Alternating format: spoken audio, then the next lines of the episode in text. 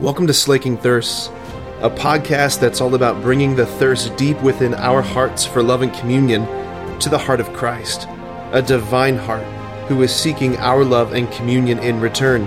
The hope is that the two thirsts would meet and both thirsts would be slaked. All right, I want to start with this image. Boom. Anybody recognize this image? What do we see here? What's up here? Notre Dame. Yeah, Notre Dame. 2019. this is the start of Holy Week. 2019. This happened.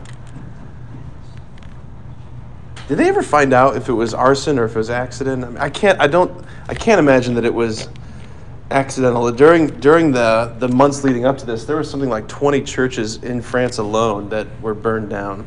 Um, this was just the, obviously the most significant.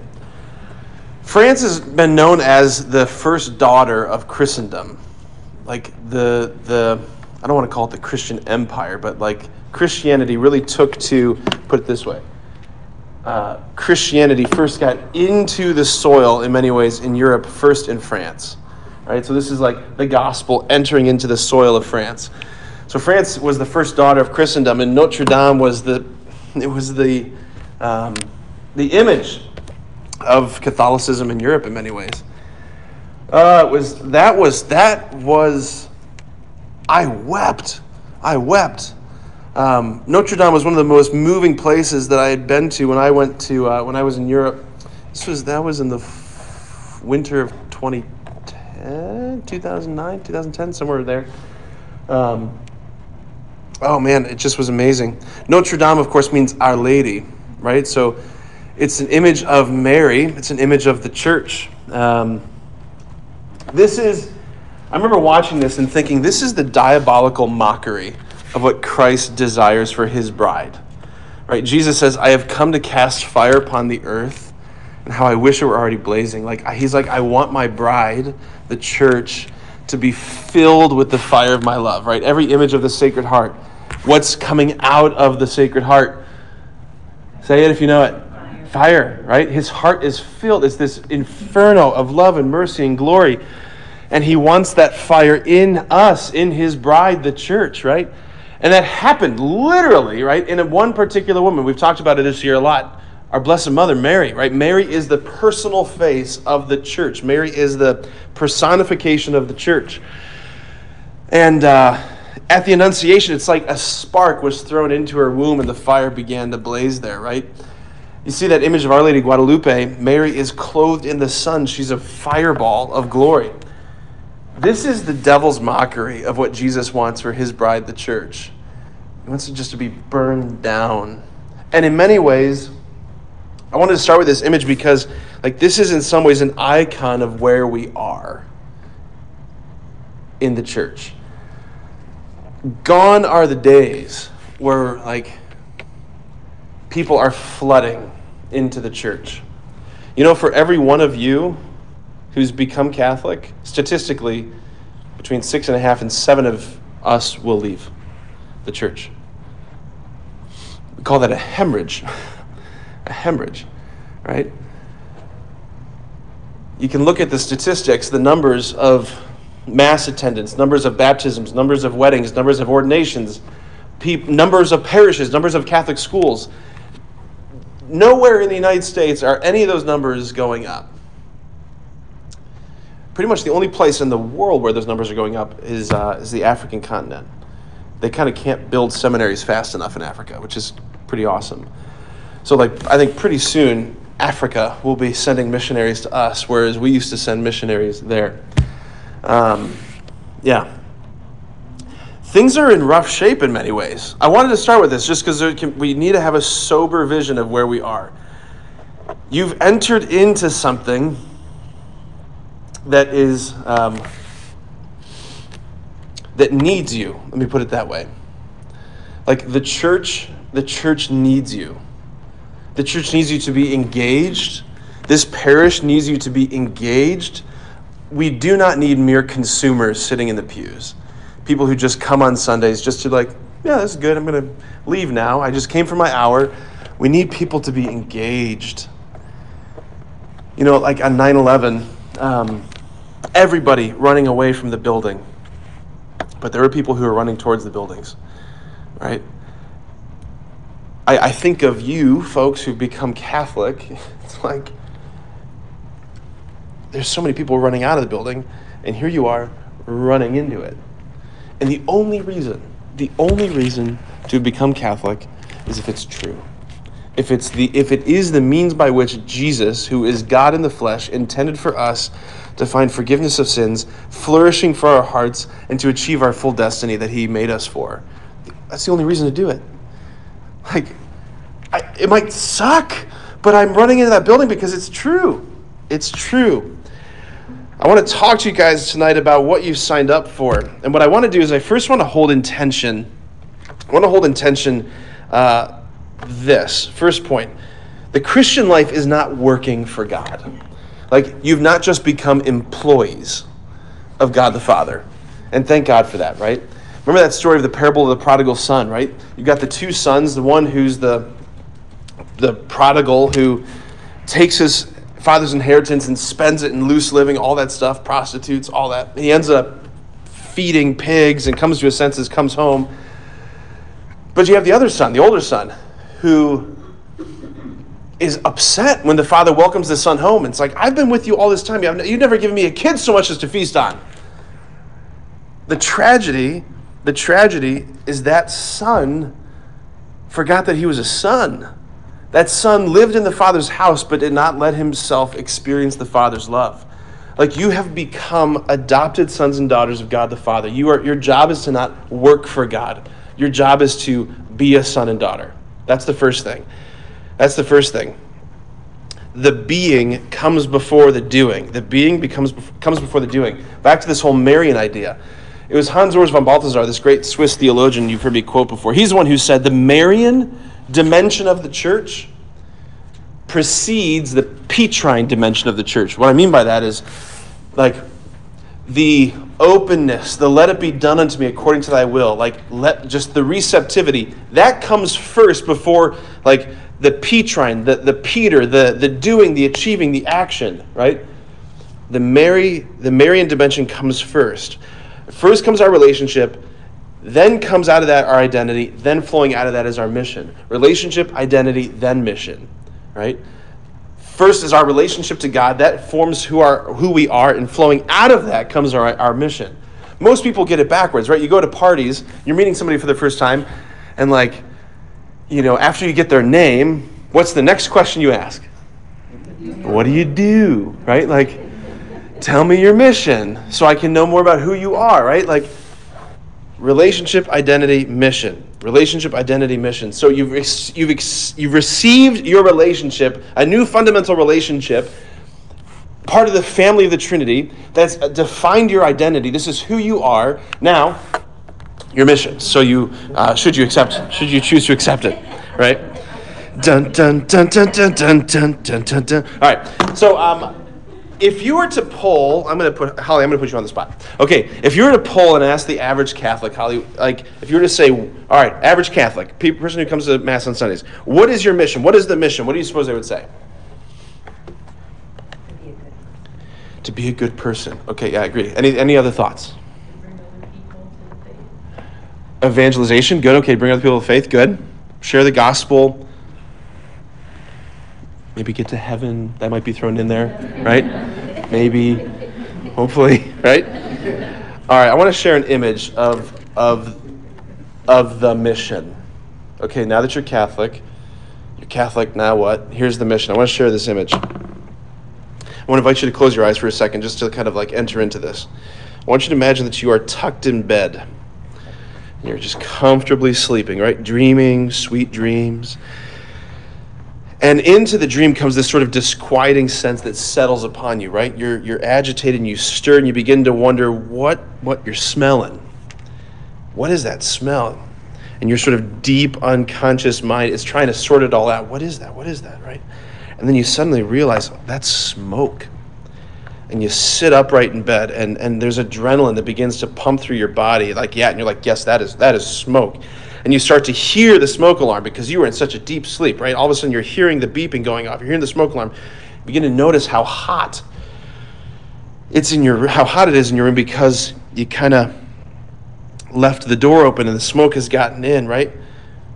You open your door, you peer down the hallway, you see flames starting to crawl up the wall, and you freak out. Your entire house, you're realizing, is engulfed with flames, and you begin screaming for help.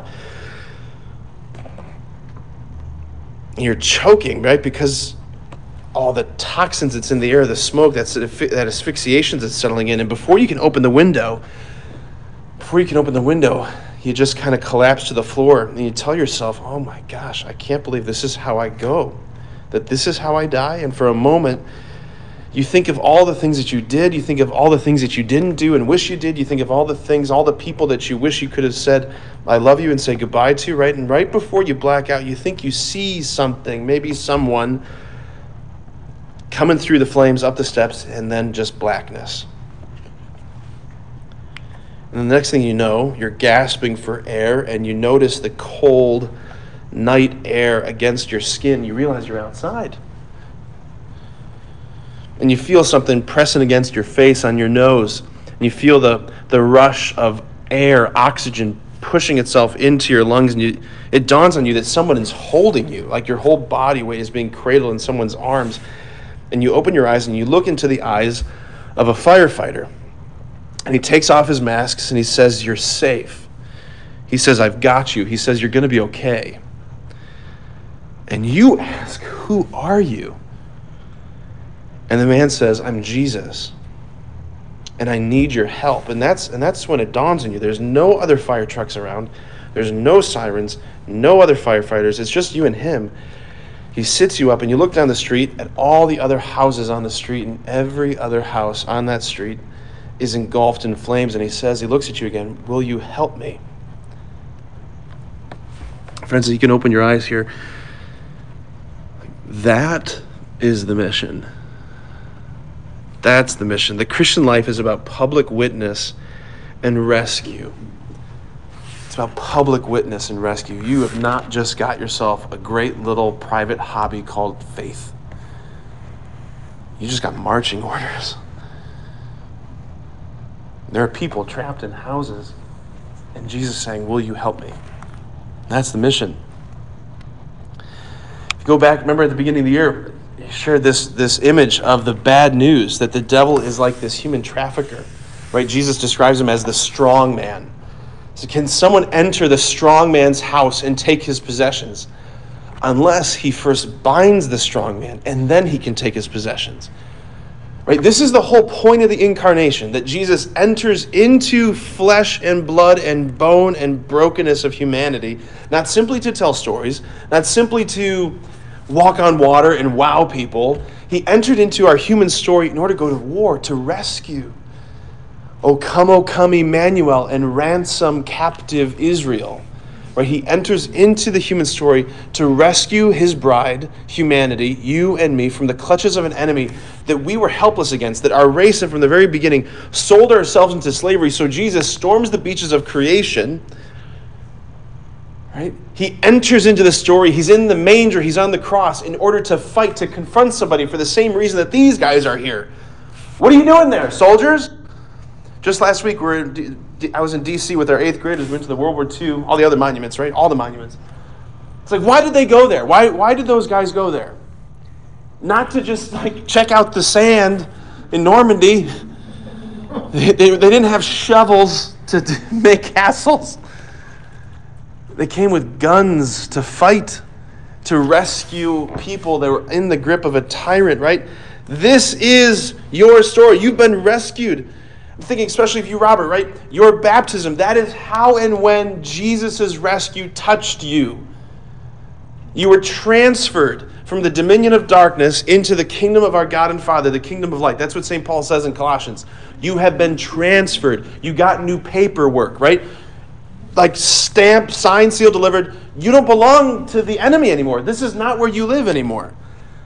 You live with God the Father. You have an incredible new address. It's called God's heart. That's where you live, right? That's your home. That's who you are. Like little Annie, or orphan Annie, right? She gets to live with. I don't know, is that even right? Am I, am I even thinking of the right story? Yeah. Who's the Who's the guy? Daddy Warbucks, right? Like, right? All right. I agree, it's scary. Wait, what? what did I just miss?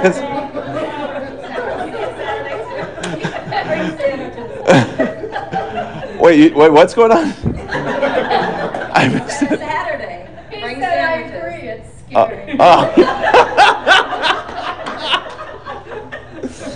Oh my gosh. Oh my gosh. All right. So, you've been delivered, you've been transferred, and the rest of the world that is not yet under the dominion of Jesus needs you. It needs you, and it needs us as Catholics, right? Your witness, your testimony, your story. Friends, I, I don't know if I can find it. I, in the book of Revelation, what I've been just I've been I, I've been rocked by this verse from the book of Revelation for the past couple months. It says they defeated him, meaning the enemy, by the blood of the lamb and by the word of their testimony. Like the defeat of the enemy comes through Jesus' blood, first of all, and the word of your testimony. Like you telling your story. Your story has so much power. You are called to be tellers of your story so as to be agents of transformation in the world. Right? People, we love stories, right? We are storytelling creatures. We love hearing stories, watching stories, going to see stories on plays, right? On stage. Like your story, it is a sword. It is a weapon. It is the thing that's going to bring down the enemy, to bring the kingdom of God to earth. That is the mission through your story. Robert, when you were baptized, when you were baptized, like, yes. Revelation 12:11. Thank you. Revelation 12:11. Way to go. Thumbs, thumbs, thumbs, thumbs, thumbs, thumbs, thumbs. Uh-huh. When you were baptized, right? You after you were baptized, you received a new lit baptismal candle, right? Receive the light of Christ. You've been enlightened by Christ. Walk always as a child of the light. You receive this new flame. And then after that, Deacon Rich and I, we had this great idea that we were like, okay, we should have Robert then go out and light everyone else's candles. Like that moment, what you were doing, new flame from Jesus, from the Paschal candle, and then you went out. You were like this giddy arsonist, right? Just joyful, joyfully setting fire to all these people, right? To their candles. That is that is like a glimpse of the mission. That's a glimpse of the mission. Go light someone's candle. Go find someone who needs their candle lit. Go find someone whose candle is like been blown out. Go light someone's candle.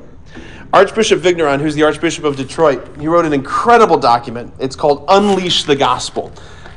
It's, it's an easy read, it's phenomenal, but I want to share this quote. He says, The special calling and privilege of the lay faithful, lay faithful, by the way, means, like laity, that's, that's all y'all, right? The, the, not deacon, right? Because you get ordained people are, are clerics, non ordained people are the laity, right? The special calling and privilege of the lay faithful is to bring Christ into the secular world. Since the laity, in accordance with their station in life, live in the midst of the world and its concerns, they are called by God to exercise their apostolate, think mission, their mission in the world like leaven with the ardor of the Spirit of Christ. Their role is to transform every aspect of the culture through the gospel family life, education, government, business, the media, entertainment, sports, science, the arts. They do so both by engaging in temporal affairs and ordering them according to the plan of God and by revealing Christ by word to those around them. I want to highlight one aspect of this, and it's this sentence. Their role is to transform every aspect of the culture. Can you hear me? Every aspect of the culture. Every aspect. Every aspect. How do you think we're doing in this department so far? I mean, I, I don't know what the percentage would be, but let's just let's just don't know throw out some numbers. If you were to think, if you visualize the map of the culture, How much territory, what percentage of the territory do you think belongs to the enemy? What percentage of the territory do you think belongs to Jesus and the gospel? Let's just, I mean, just take a stab because no one actually knows. what do you think?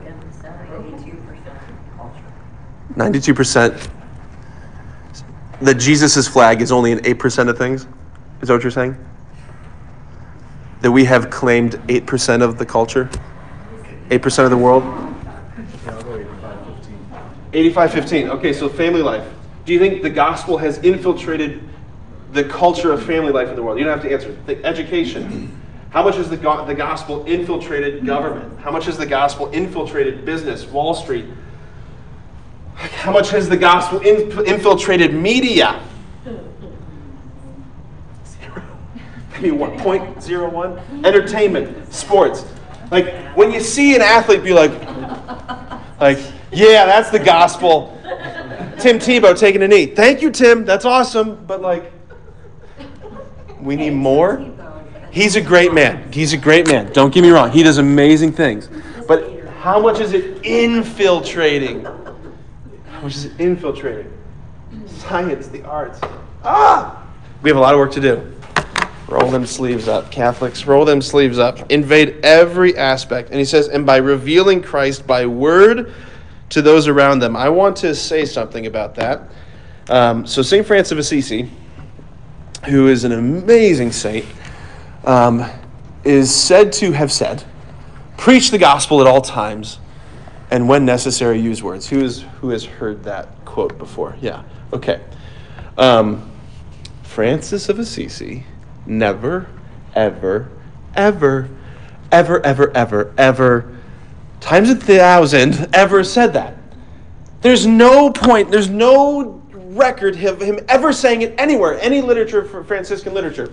You know why he never said that? Because Francis of Assisi could not shut up about Jesus.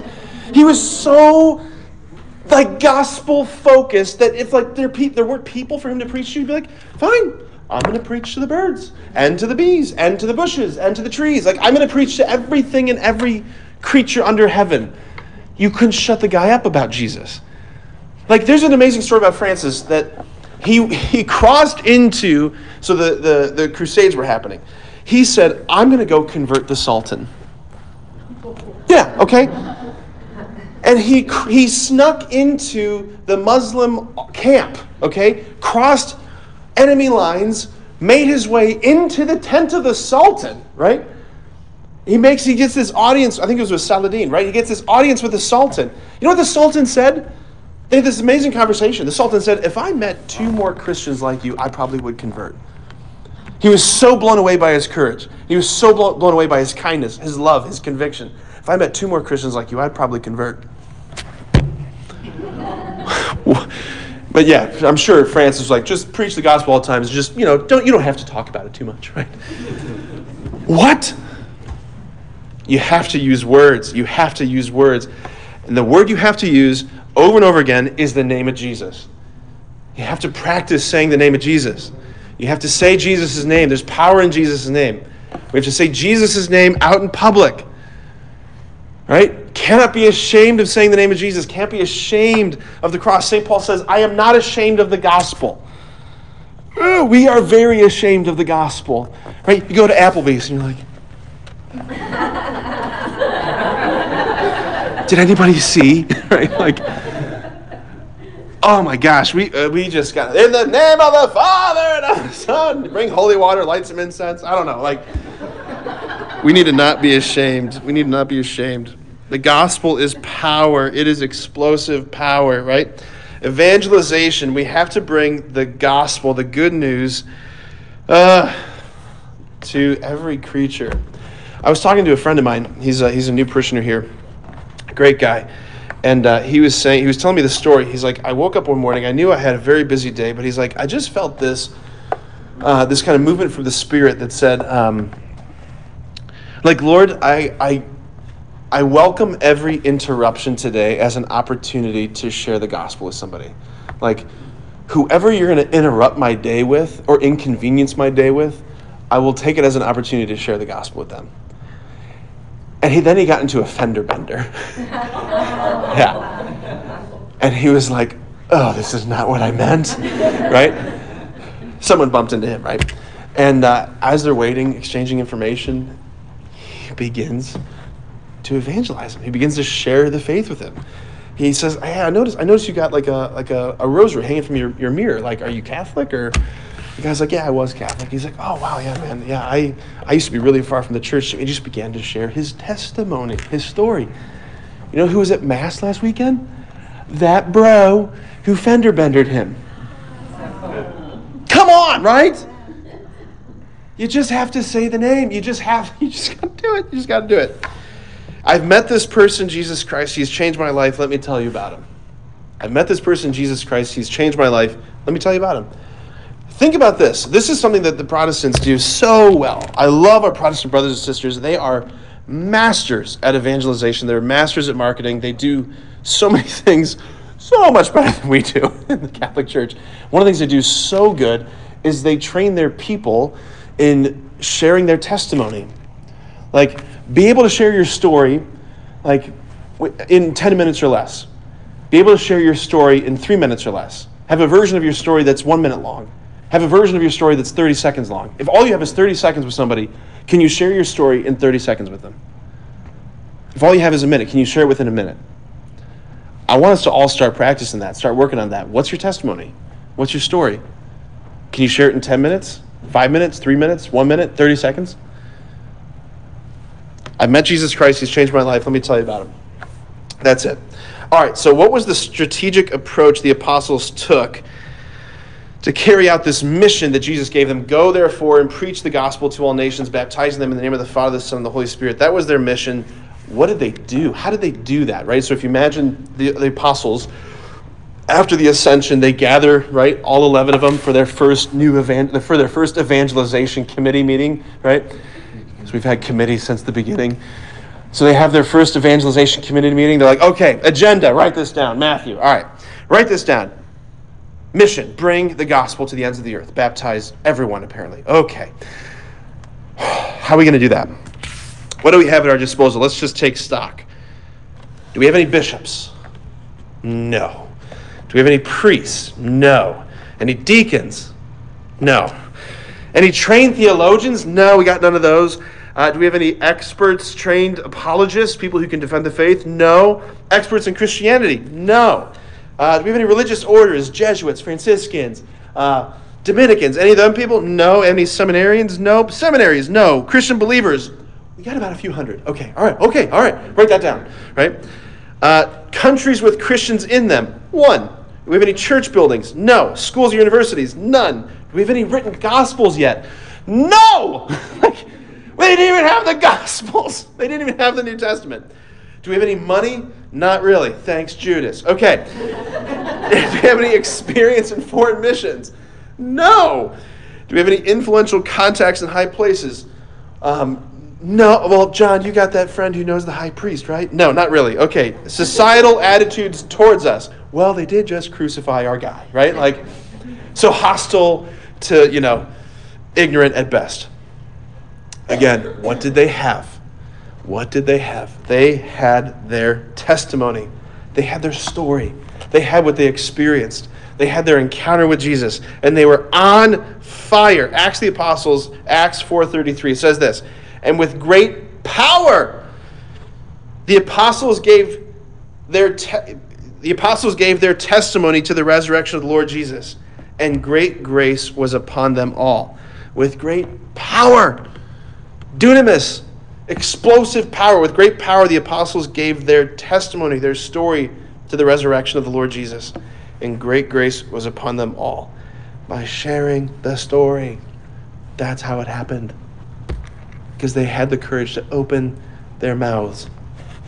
To open their mouths. I want to show you this. This is an amazing video that just like, it just shows the epic, incredible spread of Christianity. Mind you, for the first 300 something years, it wasn't just simply like taboo to be Christian. On the, in the Roman legal code, it was illegal to exist as a Christian. It was illegal to exist. You, you were you were an enemy of the state, you were an enemy of humanity. Because as a Christian, you stood athwart to the religious and political system. You were a threat to the polity because you didn't worship the gods of the cities, the emperor. You didn't do any of that. You put people in danger. There was going to be earthquakes and famines because of you. You had to be put down for the first 350 something years of the, of the church's existence. And this is what happened. In that context, this is what happened.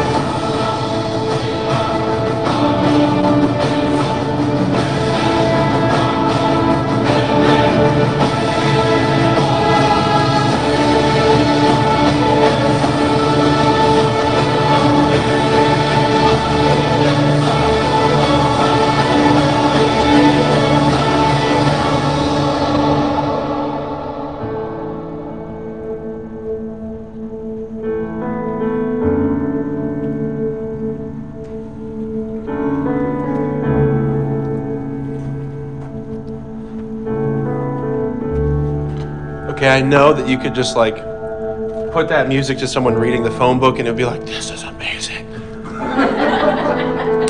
but that's amazing, right? That is amazing. By the way, the Byzantine Empire is just another way of saying Christianity, right?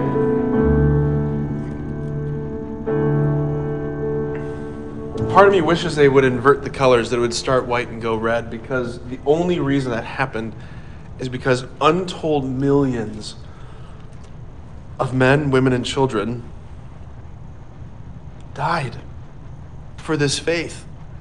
Like, we have the faith because, like, someone like St. Tarcisius, who was a little boy who was commissioned by the deacons in uh, Rome to carry the Eucharist, consecrated by the bishop at Mass, to carry the Eucharist in a little pyx to the, those who were sick in the city who couldn't come for Mass that Sunday. St. Tarcisius, holding this pyx as a new Christian on this mission, carrying Jesus, was discovered by his other friends who were Romans, non Christian pagans, and they wanted to know what he had.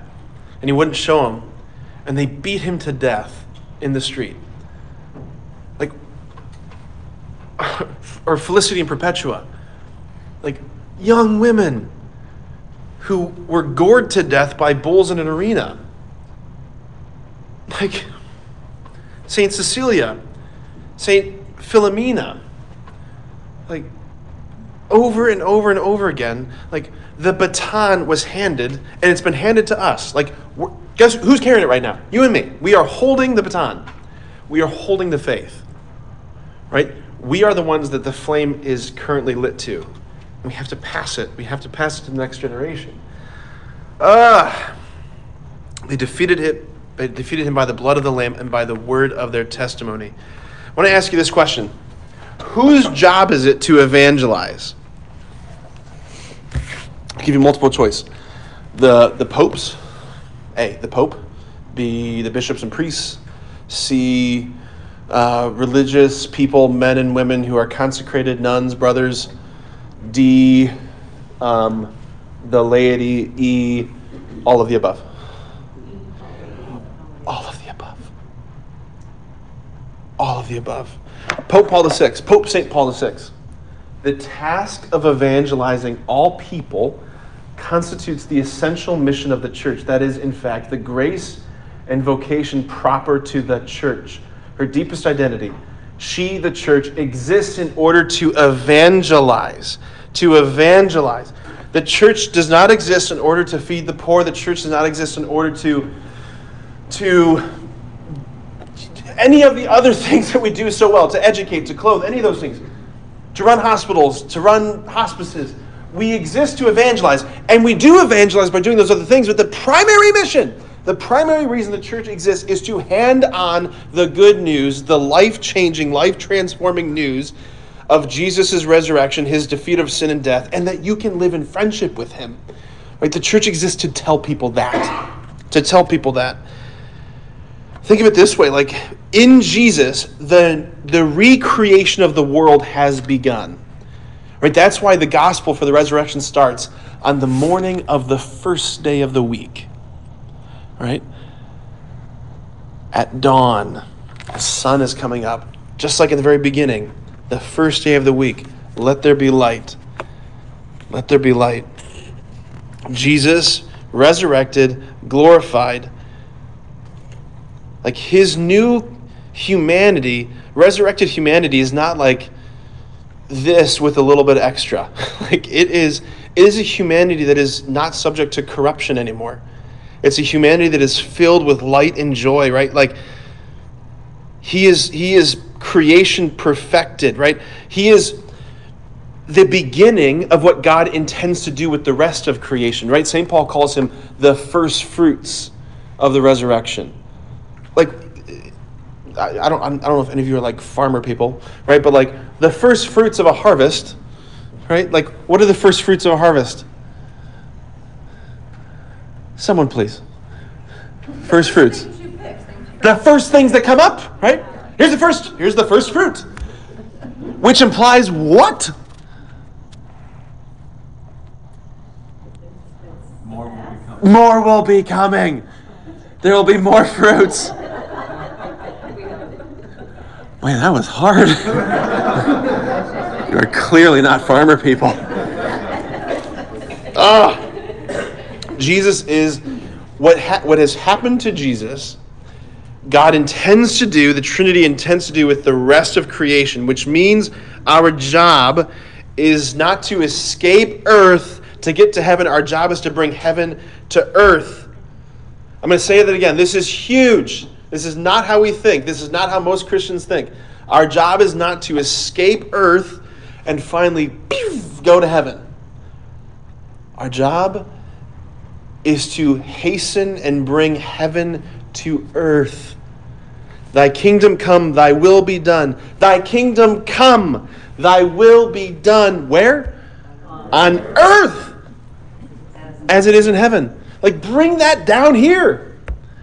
Our job is to bring heaven to earth, to start making the earth, these little parts of the earth where you happen to live, those little parts of the earth where you happen to have influence and sway, a bit more heavenly, right? Most Christians, like I said, do not have this view. It's this sort of like me and Jesus, be good, escape earth, get to heaven. But that is not how the New Testament, New Testament depicts our mission. That's just not it. From the words of Jesus to the words of St. Paul, it's so clear that the idea is like heaven is invading earth. Heaven's invading earth. That's what we're that's that's what's happening. That's what's that's what's happening. Like Jesus uses these images in the gospel, these images in the gospel. He says that you are to be salt and light and leaven. Salt and light and leaven. Let's pause and unpack these images here real quick. Um, who likes to cook? Okay, so when you cook, I bet even cupcakes need a little bit of salt. Uh huh. Right? You put a little bit of salt on everything. Why? Why do you do that? What does it do? It brings out the flavor, right? It brings out the flavor. The thing that's already there, you add salt to it, it magnifies it, it enhances it, it brings out even greater goodness. What Jesus is saying is because you're a Christian, because you know me, because my life is now in you, wherever you go, you are meant to be an agent of magnification, that you bring out the flavor. Whatever's good in a place, make it better by being there. Like your being there is meant to make it better. Not to make like not to make it worse. Right? Not to make it worse. Here's what's also really kind of cool too. There's this um, th- there's a, a, sort of military connotation as well, right? In the ancient world, when uh, when one army would come and conquer another territory, if they wanted to ensure that it was totally wiped out and annihilated, gone, dead, they would salt the earth they would put salt into the ground so that nothing could then grow there. There are things in our world where you and I are meant to salt the earth, to like make war against everything that is inimical to human flourishing, freedom, happiness, holiness. Like there are things that are so contrary to the gospel, so contrary to human dignity. Like St. Paul says, make no provision for these things. Like leave no quarter. Like leave no leave none alive. In the Old Testament, God puts it this way: um, to the enemies of Israel, like the Amalekites, God tells Joshua to put the ban on the Amalekites. In other words, kill everything, leave nothing alive. And says then Joshua mowed them down by the blade of his sword. Which to us, we hear that we're like, whoa, really, God? But I want you to think about this you go to your, your, your doctor. Your doctor says, I think we have to do some tests. We have to, we have to do some scans because there's some, some masses that we're not sure about. Doctor tells you, yeah, there, you've, you've got some tumors. You have cancer. Doctor says, well, we're going to go and we're going to do, we're going to operate. And we're going to try and get everything. I'm like, okay. So you go under, they do the operation, and you wake up, the doctor says, well, like, I, I got about 95% of it. How do you feel? Not good. What do you want to hear the doctor say? We got all of it with good margins. We put the ban on cancer. We destroyed all of it. Like, that's what God is saying in this. Like, there are things that God is saying, I, I don't want you to, like, like, don't tolerate it. Don't tolerate it. That's a hard thing for our modern world because we love tolerance so much. Tolerance isn't a by the, tolerance isn't a positive thing. It's an intrinsically negative thing. Like you tolerate things that are displeasing. You tolerate things that are not good. Like I tolerate I'm tolerating this crappy weather that we're having right now, right? Like not very well, but I'm yeah, like you tolerate. You tolerate rainy days. You tolerate people with bad attitudes around you, right? You don't tolerate people that you love like, I don't want to be tolerated. Like, My God, no. Like, I want to be loved. Like, if someone says, no, no, don't worry, I tolerate you. Do you feel good about that? No. Like, what the heck? What the heck? Yeah. No. I don't want you to tolerate me. Anyway, all right, that's salt. Light. Let's talk about light. Light, in the ancient world, light is fire, light is heat, and light is hope right? Light is hope. It brings comfort. That's what Jesus is saying. Like, I want you to be someone who brings light and warmth and hope and peace to people. Like, when you are with people, this is the kind of thing that you should bring out in people. Like, I think about when I was, uh, I mean, it wasn't too much long, too long ago, but like shutting off the lights in the basement. All right, let's talk about how horrifying that is when you're, you know, eight years old. You shut off the lights in the furthest part of the basement. You're like, click, it's like getting darker. And you get to that last light on the step, you're like, like as fast as you possibly can because there's something that's gonna be like, like some monster's gonna grab you, right? Light brings hope. Light brings peace, right? Light, light. That's what Jesus is saying. I want you to do this. I want you to be this. And finally, leaven, right? Leaven brings like it. It magnifies the dough. It it it it makes something that is like flat and dull into something that's delicious and wonderful, right? It magnifies. It makes it bigger. It makes it more wonderful. This is what he's saying. St. Paul, St. Paul speaks about this whole idea of new creation. New creation. You heard it in the, the, the when we addressed you, um, Robert, after you got baptized. You become a new creation. Another way of saying is you become part of the new creation. You become part of the Jesus. You become part of the resurrected Jesus, the, the recreation of the world. You become part of the new creation. You put on, like, heavenly DNA has entered into us, and you're meant to be transformed into something more. We have in our human consciousness this, like, ancient memory that says we are meant to be more than human. Like, why do you think the ancient Greeks dreamt up the gods? Why do you think they dreamt up like Icarus flying to the sun? Why do you think why do you think we have Marvel and DC comics? Like what what are we what is going on in all of that? The idea of being superhuman. We're, we're longing for heaven. We're longing to be what God has made us to be. And then somewhere along the line, as we're growing up, like that kind of gets beaten out of us. When you're a little kid, if you see like Halloween in the school, it's very interesting, right? You see the little kids in their costumes on Halloween. I would say up till about like like fourth grade, you see a lot of superheroes. You see a lot of princesses. You see Iron Man, Batman, Spider Man, Elsa, Anna, and then like in the upper grades, when the world just starts crushing them with like shame and look at yourself and fit in. You see people, you see the kids dressing up as things that are just stupid, like ironic, like I'm I'm a banana for Halloween.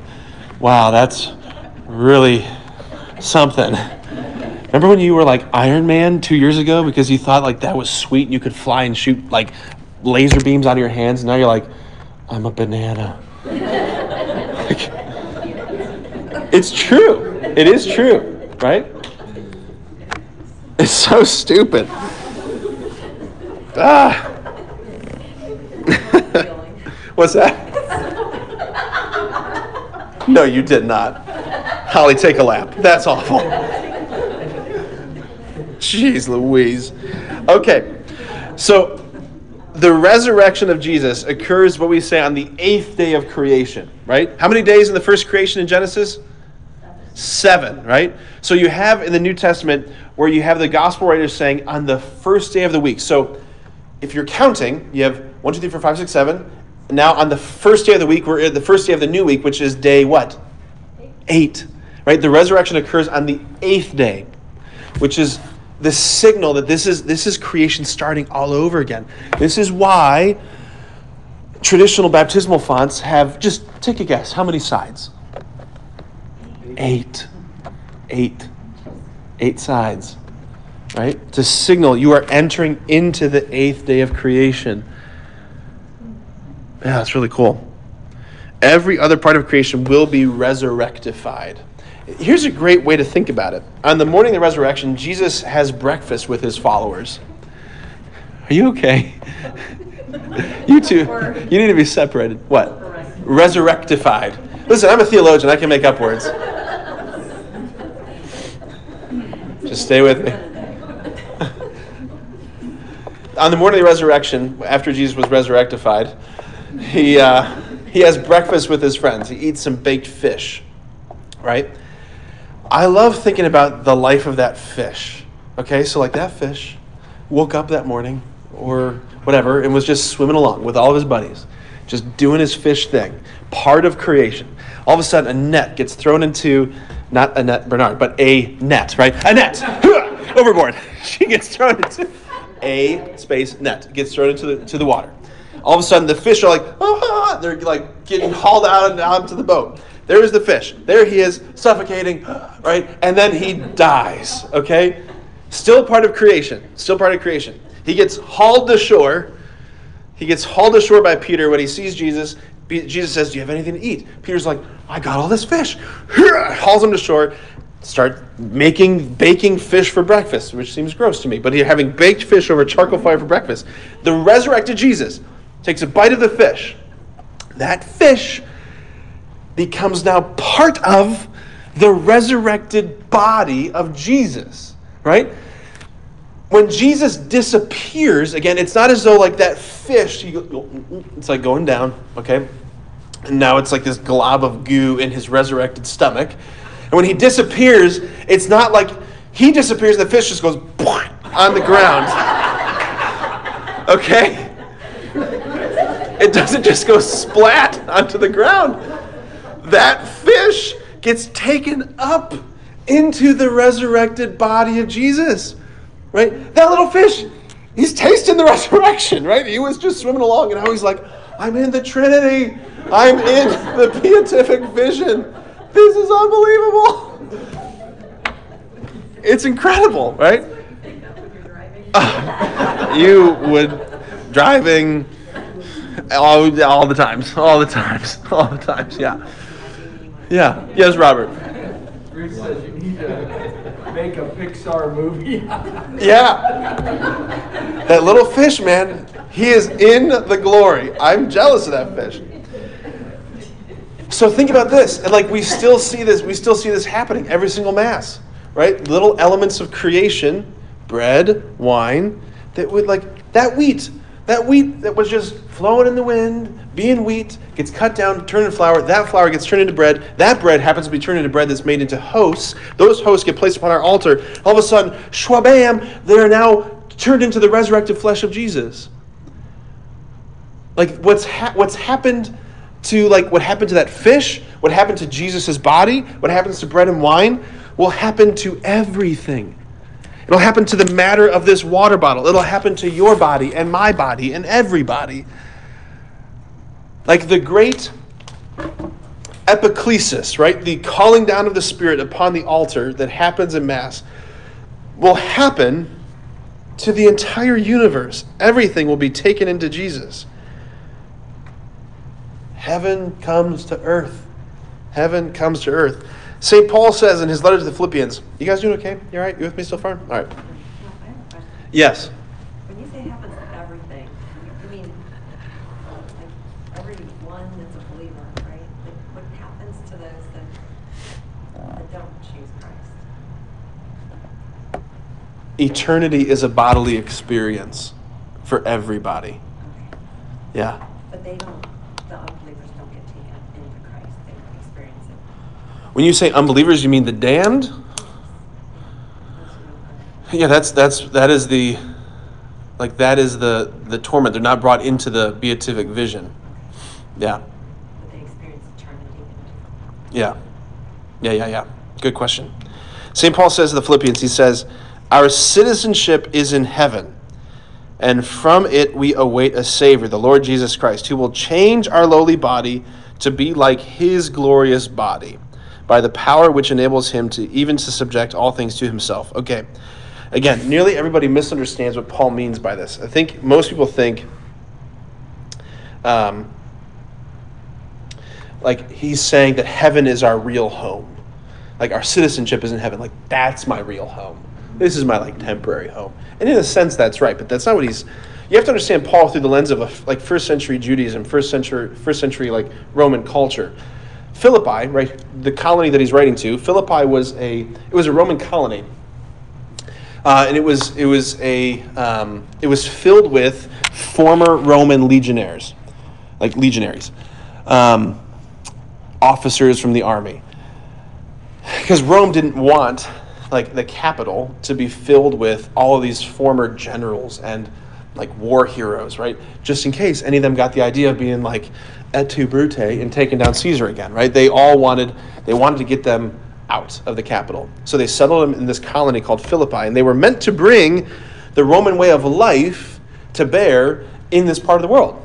Like bring like you're a Roman citizen, bring Rome to Philippi. Romanize Philippi, make it more Roman, right? Bring the Roman way of life there. That's what St. Paul is saying. He says, You are our citizenship is in heaven. Like, like we belong to heaven. Bring the heavenly way of being to earth. Bring the heavenly way of being to earth. Paul also says, he says in, in 2 Corinthians, we are ambassadors for Christ. We are ambassadors for Christ. Christ, God making his appeal through us. We are ambassadors for Christ. What's an ambassador? Someone sent out, like, they represent, Whom do they represent? Think about like political ambassadors.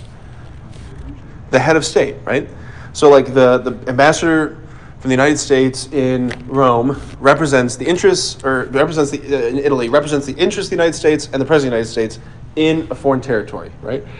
So here's the thing about an ambassador: what uh, what authority, what rights does an ambassador have or enjoy when he's in another country? Immunity, right? He enjoys like he has the authority of the head of state that he represents. I mean, with some qualifications, right? He can't just like declare war, right? Um, he has the authority of the head of state whom, whom he represents, and he's not subject to the laws of that country or territory. He's immune from them, right? I want you to think about it this way. Or, or one more question. The ambassador resides in the embassy, right? So you step inside the embassy. Where like you step inside the embassy in Guam. Where are you suddenly in? Are you still in Guam?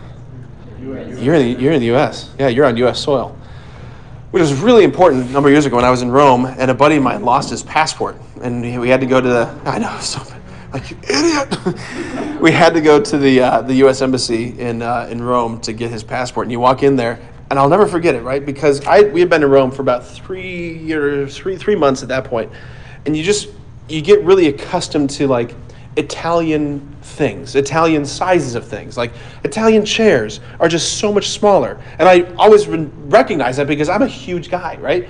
Tables are felt smaller, chairs felt smaller, everything was tighter and more compact, and um, go inside the embassy, it's like, oh my god, like what?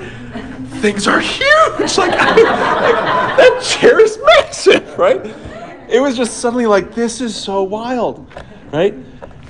United States was like suddenly there, right? The embassy, heaven's embassy, is the parish. The parish. This is meant to be heaven's embassy. When people step into our parish, when they come here, they're meant to be like, wow, this is like different. There's something different. The chairs are bigger, right? Like whatever that equivalent is, like there whatever the world feels like out there is not how it feels in here. Like why why are you guys so good to each other? You're so kind, you're so loving. You actually like when you say how are you, you actually want to answer, right?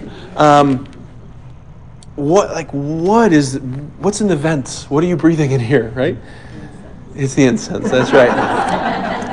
Secret recipe. So we've got to rethink all this. At the end of Mass, it's it's here. It's the deacons who proclaim the dismissal. Go in peace, glorifying the Lord by your life. There's three. res- There's three options. That's his favorite.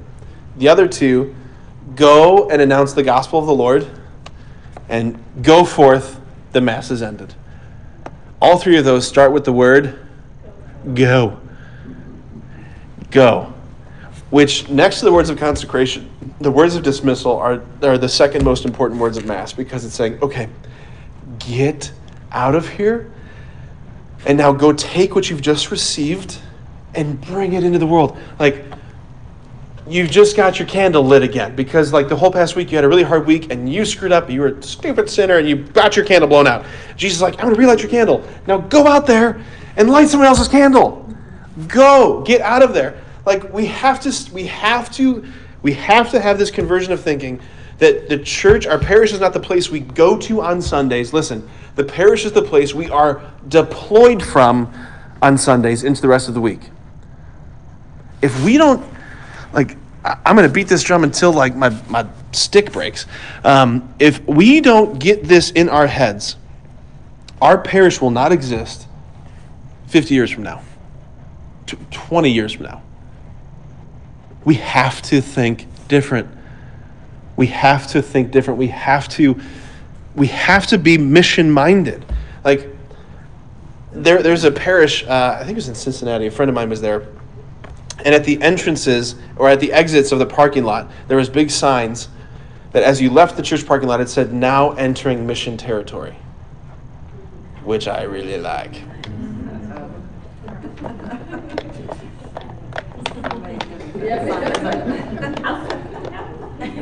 Uh huh. Yeah. Now entering mission territory.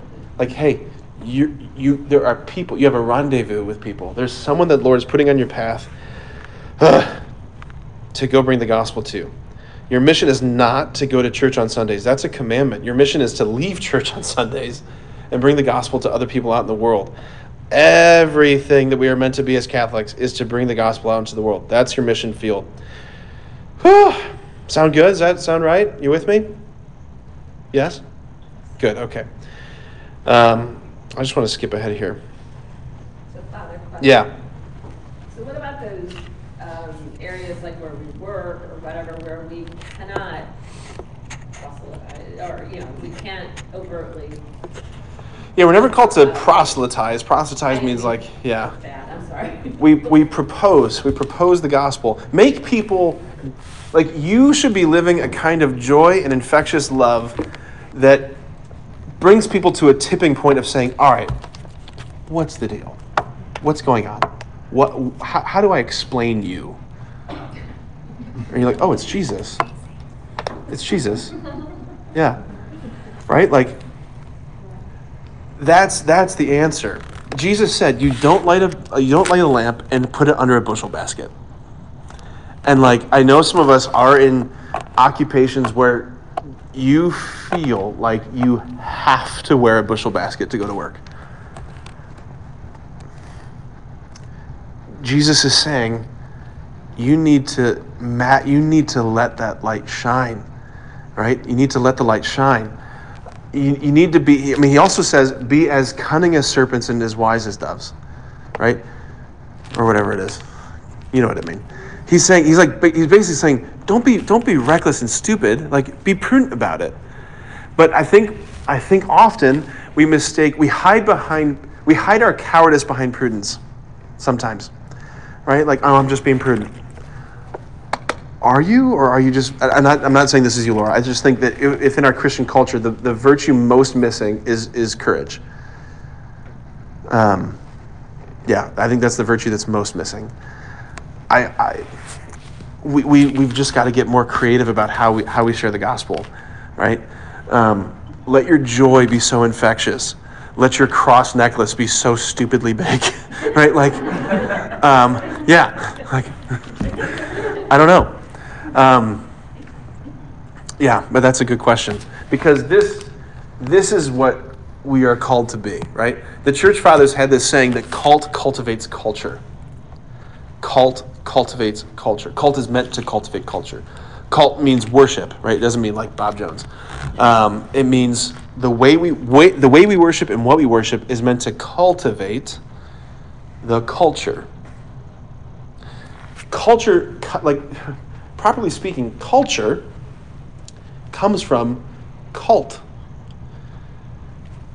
Which is why you can see how our culture is in a total free fall because it has kicked out the cult. like, worship is not allowed. You're not allowed to talk about worship. No, Jesus, get Jesus out of the public square. Okay, well, then good luck with your culture. Good luck with your culture. Like, this is who this is what you're meant to be. Jesus saying, I want to like I want you to put yourself into the soil around you. You know, it was Mother Teresa who would often say, I mean, when she started her order, the Missionaries of Charity, there were often so many people, so many girls would come to her order, say, Mother, I want, I want to join you. I want to be with you on this mission. And she would send them packing by the hundreds, by the thousands. She would say, Go home. She would say, Find your own Calcutta. That's that's awesome, right? like you don't have to go to the other side of the world to find people to be on mission for. Your mission territory is it's your 10 foot sphere around you. Those people, those people who are around you, your families, your kids, your marriage, the, the neighbor to your left, the neighbor to your right. Do you know your neighbors? Right? Yeah. Well, I'm looking at that image, and it's like, the the soil was caused by fire, Mm. and then it's dark, and I think as things get darker, and, and the, the light, like, it shines brighter, like, so, you, you know, you who just became Catholic, you're gonna really stand out, but that's going to, it's gonna be easier to see you. Yeah. Yeah. They say that converts make the best Catholics. right? Um, yeah, I mean, some of the best scripture scholars. I, I think Brant Pitre might be the only like scripture scholar that I know, popular scripture scholar, who is not a convert, but he did almost walk away from the church a few times. Um, converts make the best Catholics in some ways because, like, you you have fought for this, you've chosen this, you have worked through the intellectual stuff, you've wrestled with it. You probably know more about the Catholic faith now, having gone through this year, um, this year of formation, than probably 95% of Catholics in the pews. Most cradle Catholics don't outgrow the cradle, and they still prefer baby food. Like, no, don't give me anything solid to chew on. I don't even have teeth. Like, sweet mercy, I know. Quit throwing up on me. I have to change your diaper again on Saturday mornings. That's what confessions are. With no diaper genie. All right.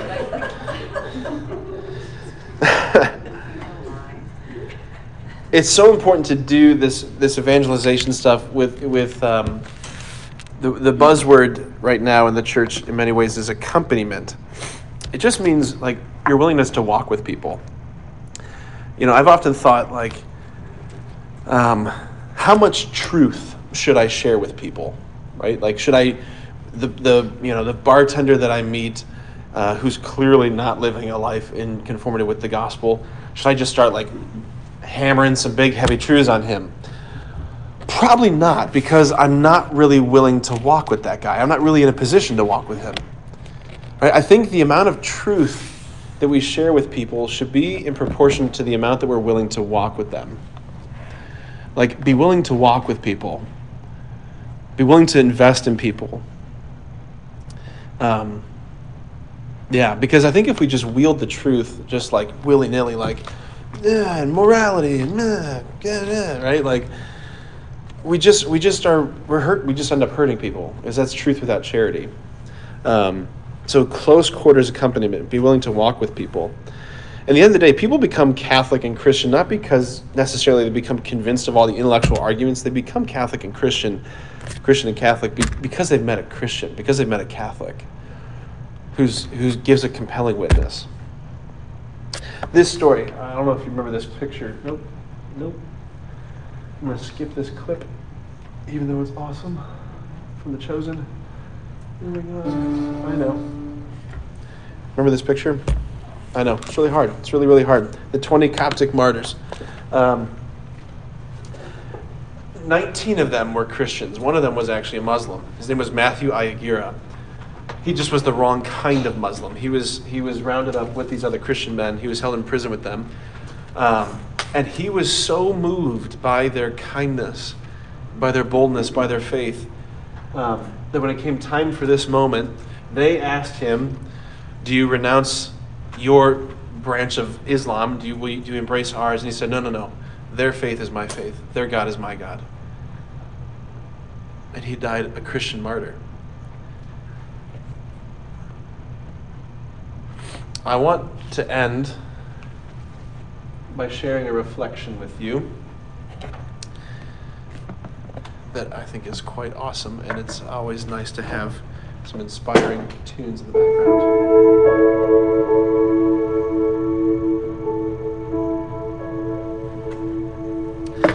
When we cast our mind upon the world and try to take a broad view of what is going on around us, we tend to see things under the limits of the present age and time. We look at various countries and peoples that populate the globe and we situate them according to their current conditions. If we remember what is past, it is only as a way of shedding light on the present. The Roman Empire, once mighty, is now gone. So are the great Mesopotamian civilizations of the Assyrians and Babylonians. Ancient Egypt remains with us only in the artifacts it left behind. The Persian, Ptolemaic, and Seleucid empires are known to specialists alone. All these have been relegated to the dustbin of history. They once were, and now they are no more. By the logic of earthly time, such a view of past civilizations and vanished peoples makes a certain sense. As the prophet Isaiah once said, Behold, the nations are like a drop from the bucket, and are accounted as the dust on the scales. All the nations are as nothing before God. They are accounted by him as less than nothing and emptiness. But when our gaze shifts to the church, we can make the mistake of thinking about its existence and its fortunes in the same way. We can view the church according to its current earthly presence and influence and consider its health and its possible future in that light alone. We can look at past ages of the church as vanishing, gone, no longer in existence such a view might be accurate if the church were like other human institutions. But the church is not like other human institutions. It is a divine body, rooted in eternity, whose life is regulated by a rhythm that is not restricted by time or place. If we could see the church as it really is, if our view could be opened upon what the angels see, we would be presented with a very different picture we would see a vast company beyond the reach of death, pulsating with divine brightness, basking in the beauty and light of God, powerful in spiritual weaponry, centered on the figure of their divine and beloved King, drenched in joy and eager for the continued gathering in of the renewed human race. We would see an ever growing body as each generation on earth passed through the veil from the land of shadows into the real world and those who had been found faithful to their rightful king shook off the last traces of their mortality and were welcomed home by their brothers and sisters. We would see the angels there, myriads upon myriads of mighty spirits in the praise of God and in their help for humans. We would see the 12 apostles still administering the church's life, taking thought for their brothers and sisters who were fighting for their place in the kingdom. And we would see Mary the Queen Mother, now revealed in all her beauty and authority, eager to bring aid with tender pity to those of her children still languishing under the ancient curse. We would see all the great ones from every age united together in friendship and joy, as each generation brought another rich harvest to the growing body of perfected humanity, until the times were fulfilled and all were gathered in as we looked more intently, we would see that this glorious body was not in some distant place in a galaxy far, far away, but was mysteriously inhabiting our own reality, though on a different and higher plane. We would see the thinness of the veil separating them from us, a veil through which there was constant communication and communion. We would see that all those who are now alive on earth the whole of the world's population were but a momentary snapshot of the actually existing human race. We would see the Christians living on earth as an outpost of the glorious company, sharing its divine life and potency. We would note that these earthly Christians were the least numerous and least potent members of the church's body, inhabiting the far outskirts of its life, still plagued by inner corruption and weakness, doing their very best to carry the flag of the kingdom for a brief time as they were put upon their trial. One sometimes hears the question asked whether or not the church will survive. When the true nature of things is seen, the question becomes comical. Not only will the church survive, if such an anemic word can describe the dynamism of, dynamism of its bursting life. But the church is the only part of humanity that will survive.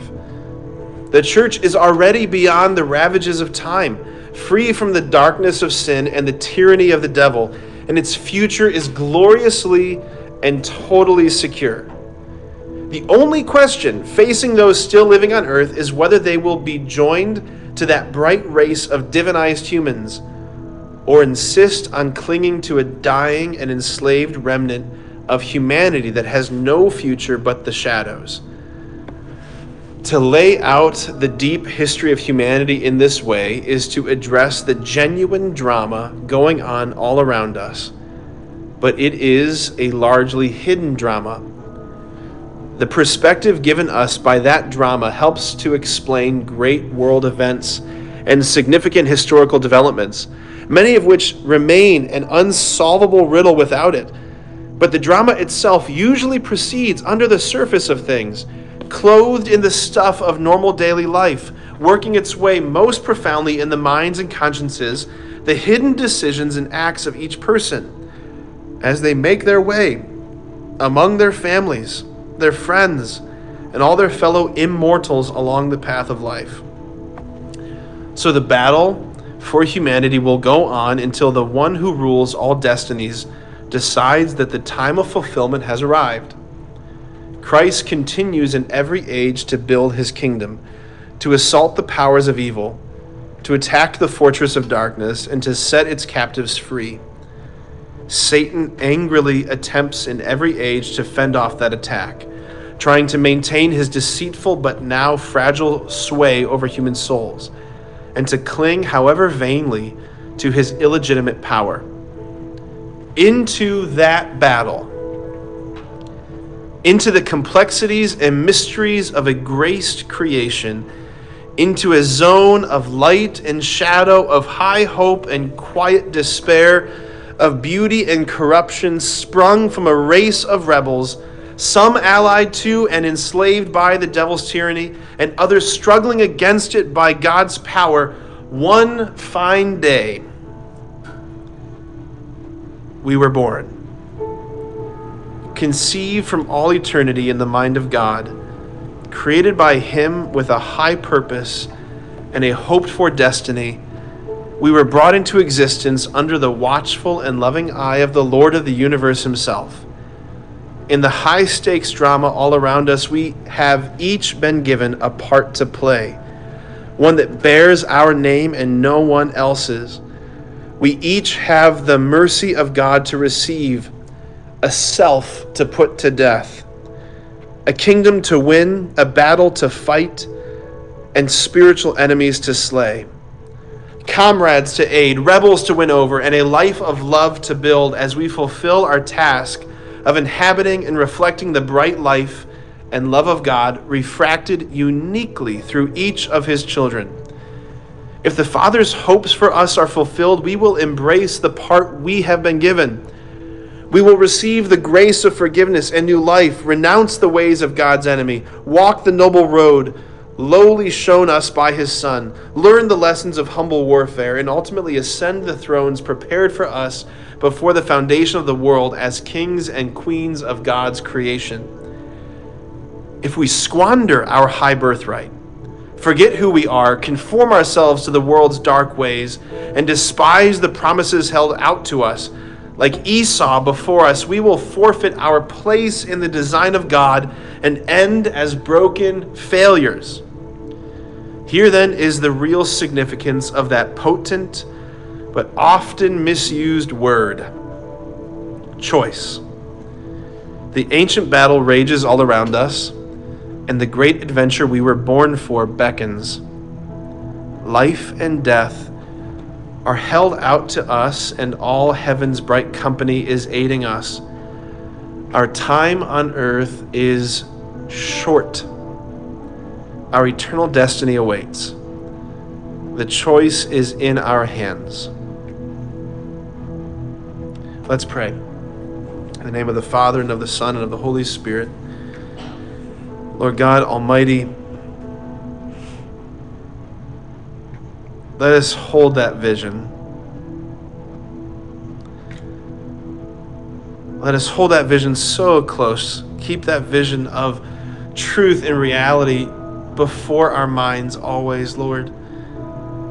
That you have made us for a definite purpose, that we are willed and chosen and called, that we are part of a great drama, a theodrama, and there are souls that you have placed on our path that we are meant to influence. That this Christian life of public witness and rescue is ours for the time being. Give us the grace, give us courage. Courage, Lord, courage, heart. Give us heart to carry the flag forward and to plant your cross into every relationship, every situation, every place where there is not love, let us put love. Where there is not flavor, let us bring out flavor. Where there is darkness, let us bring light. And where there's despair, let us bring hope. May we be the agents of transformation you called us to be, sons and daughters of the kingdom, citizens of heaven, and heirs of a birthright we cannot even begin to fathom. Mother Mary, Above all, we place ourselves entirely in your hands. You who are the queen and commander of the armies of heaven, pray for us, O blessed queen. Pray for us, O mother. Never leave our side and lead us to our true home. We make this prayer, Jesus, in your mighty and holy name. Amen. The Father, the Son, and the Holy Spirit. Amen.